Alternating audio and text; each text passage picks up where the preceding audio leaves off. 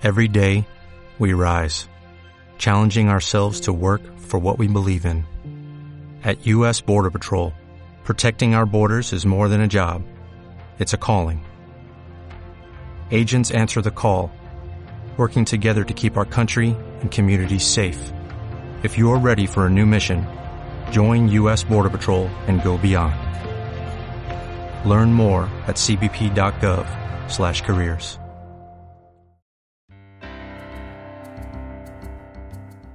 Farmacista quanto basta.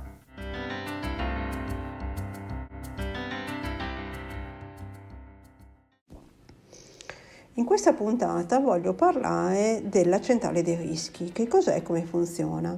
La centrale dei rischi OCR è una sorta di banca dati gestita dalla Banca d'Italia che rende una fotografia d'insieme dei debiti delle imprese verso il sistema bancario e finanziario.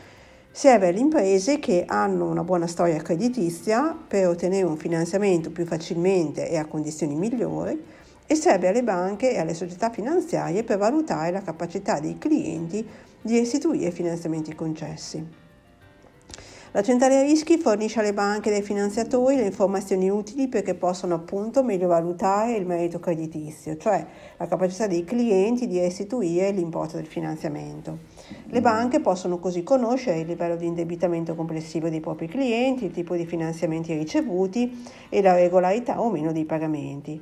Gli intermediari possono infatti chiedere alla centrale rischi, alla centrale rischi informazioni anche su soggetti non clienti, mm. ma che hanno per esempio presentato una domanda di finanziamento e potrebbero quindi diventare loro clienti in futuro.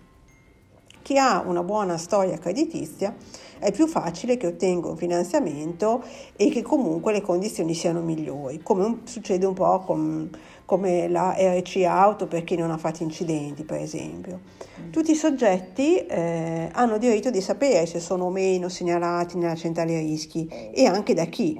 La richiesta all'accesso è gratuita ed eh, è possibile anche nel caso vi siano delle informazioni presenti sbagliate eh, fare la richiesta di correzione.